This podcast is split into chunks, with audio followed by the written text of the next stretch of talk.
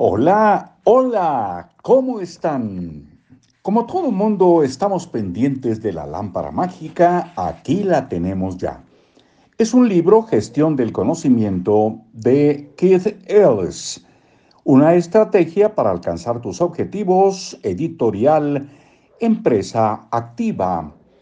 Marcos Alfredo Coronado, su servidor, les da la bienvenida a Libros para Oír y Vivir. Desde luego no podías recordarlo todo, al menos no conscientemente. No eras muy buen conductor hasta que aprendiste a conducir inconscientemente. Cuanto mejor conducías, más inconsciente se volvía tu destreza de conductor.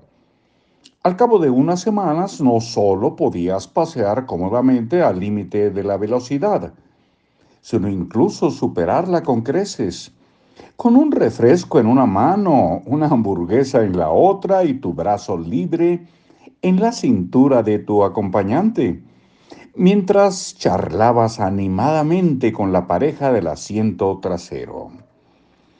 Hay más cosas en ti que lo puramente visible. La parte más poderosa de tu mente, la parte responsable de tus habilidades, tus emociones, tu memoria y tu pensamiento más profundo es subconsciente. La mayor parte de ti mismo está bajo la superficie.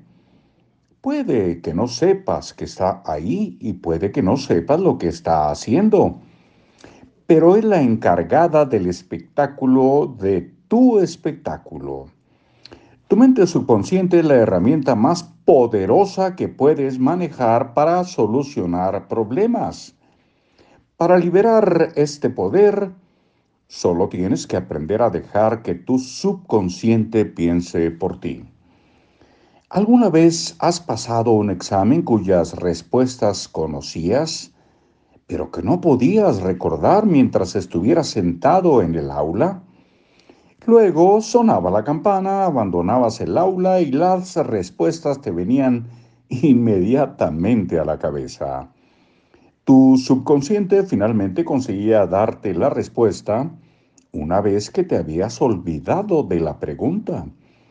Ahí reside el secreto de la explotación del poder del subconsciente. Si dejas que la pregunta se vaya de tu mente consciente, tu mente subconsciente te dará la respuesta. Cuando mejor piensas es cuando lo haces de forma subconsciente. Por eso tenemos nuestras, eh, nuestras mejores ideas en los momentos más inesperados. En la ducha, justo antes de dormirnos, yendo al trabajo, viajando en metro, mientras nuestra mente consciente está ocupada en otras cosas. Para poner a funcionar tu mente subconsciente y solucionar problemas, sigue estos tres pasos. Uno, convierte tu problema en una pregunta y luego formúlate esa pregunta.